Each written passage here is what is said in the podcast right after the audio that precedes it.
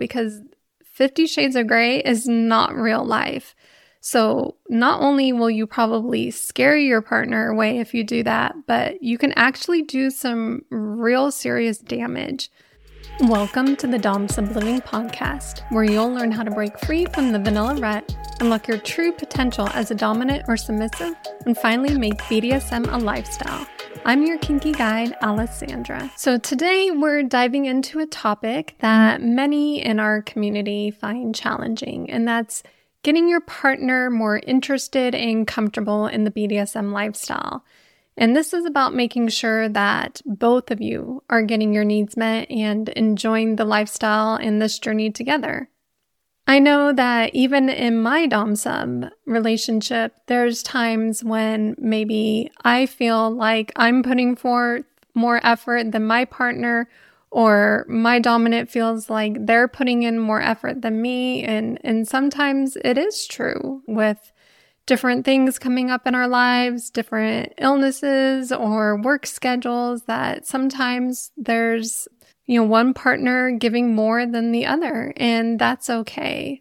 Um, but what we're talking about today is when it's a long term thing and that resentment starts to build, whether that's over days or weeks, months, or even years. Now, if you don't have a partner yet, that's okay. Definitely check out my last podcast episode where we cover all about how to find a kinky partner.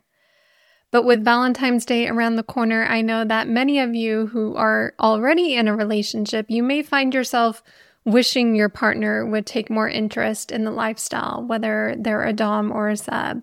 Or even if they are into BDSM, you, you know, wish that they were into the lifestyle as much as you are. And it can be kind of frustrating watching your partner kind of go through the motions and have no clue really what they're doing and just really feeling really alone in this lifestyle and alone in your desires. So that's why I'm here today. So it's to give you the tools and confidence to help your partner get out of the fence and into the fun. And I'll give you an overview of some of my top tips. But if you're a member of my How to Help Your Partner course, you have access to a whole set of resources and step by step lessons that go over how to do these things in detail. So let's start with the super easy way to get your partner to take an interest in BDSM. And it begins with communication. So, not just any communication, but really focused and open, brutally honest discussions about your desires, needs, and boundaries. So, really you want to be raw and hold nothing back. Of course, when you when you are sharing how you feel, you want to come from a place of respect though and but just re- being really honest and vulnerable about how you're feeling. Not accusing the other person you know but still you know taking responsibility for how you are feeling and coming at it as from a place of we rather than just you do this you don't do this.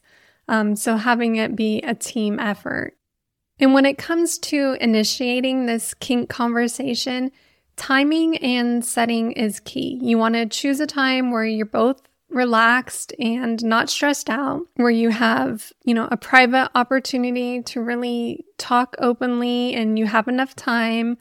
Do it in a relaxed setting, nothing stressful. So try not to do this in the bedroom where you know you you may be having sex or maybe you're not having sex and that's what the issue is but it's really important to approach this conversation again not with accusations or demands but really from a place of being curious about how you can both get your needs met and what they're feeling and how you can improve things and once the conversation is starting to flow, the secret to motivating your partner to want to explore these things further is to really emphasize what's in it for them. What are the mutual benefits? So, you want to share how engaging in BDSM can not only enhance your intimacy and your trust, but also your connection that you have as a couple and really highlight all of the the fun aspects and the journey of just self-discovery that you get to embark on this journey together.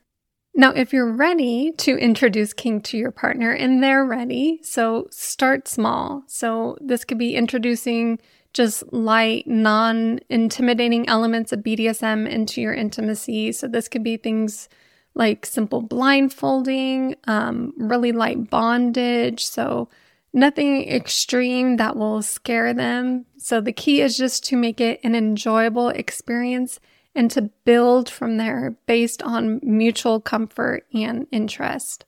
Because you may be tempted to, right off the bat, jump into some hardcore things, but remember you need to start slow because Fifty Shades of Grey is not real life. So, not only will you probably scare your partner away if you do that, but you can actually do some real serious damage. And in BDSM, we need to be safe, sane, and consensual. And the reason is if you don't practice these things correctly, it can be extremely dangerous and not just physically and sexually, but also emotionally too. So, a DS relationship needs to be based on safety and practiced in a healthy way. And that way it can be extremely fulfilling and bring deep meaning to your relationship. So, once your partner does start showing interest, first of all, congratulations. Not a lot of people make it this far, but you really want to show encouragement and have that positive reinforcement. So, this can be things like commending them, but also sharing things that you're learning, sharing things like books, workshops, podcasts, podcasts like this one, and just really celebrating their efforts and their progress that they're making. But I just want to add whether you're vanilla or you're practicing BDSM, you shouldn't expect perfection from your partner, even if you are in a long term DS relationship. Because remember, this, this isn't 50 Shades of Grey. But resentment can build when one person starts to feel like the other isn't fulfilling their role. And when we're talking in terms of DS, this could be the Dom feeling like their sub isn't being submissive enough, or the sub feeling like their Dom isn't being dominant enough. So, what should you do when this happens? Well, as always, the key is to communicate. So, you want to express what you're noticing, express what you're wanting, what the issues are that you're seeing, but really listen to the other person's side listen to their feelings, and really try to, again, be curious and not have judgment. And just really keep the conversation positive and talk about past experiences that went really well, things you really liked, things you both enjoyed, and maybe what you want to see happen next time. Because remember, the goal is to make this journey enjoyable and fulfilling for both of you. It's not one sided. It's about exploring together and helping you both fulfill your wants and desires within a safe, consensual framework. So I know we just covered the tip of the iceberg, but I really hope this episode helped to give you some ideas to bring your partner closer into the BDSM lifestyle in a way that's comfortable and exciting for both of you. But remember, patience, communication, and mutual respect is key. But if you need help getting your partner motivated in the lifestyle, I am here as your kinky relationship coach because I've helped hundreds of kinksters to help their partner with my course, Five Ways to Help Your Partner Be More Dominant, Submissive, or Kinky. And you can check it out at domsubliving.com slash help your partner.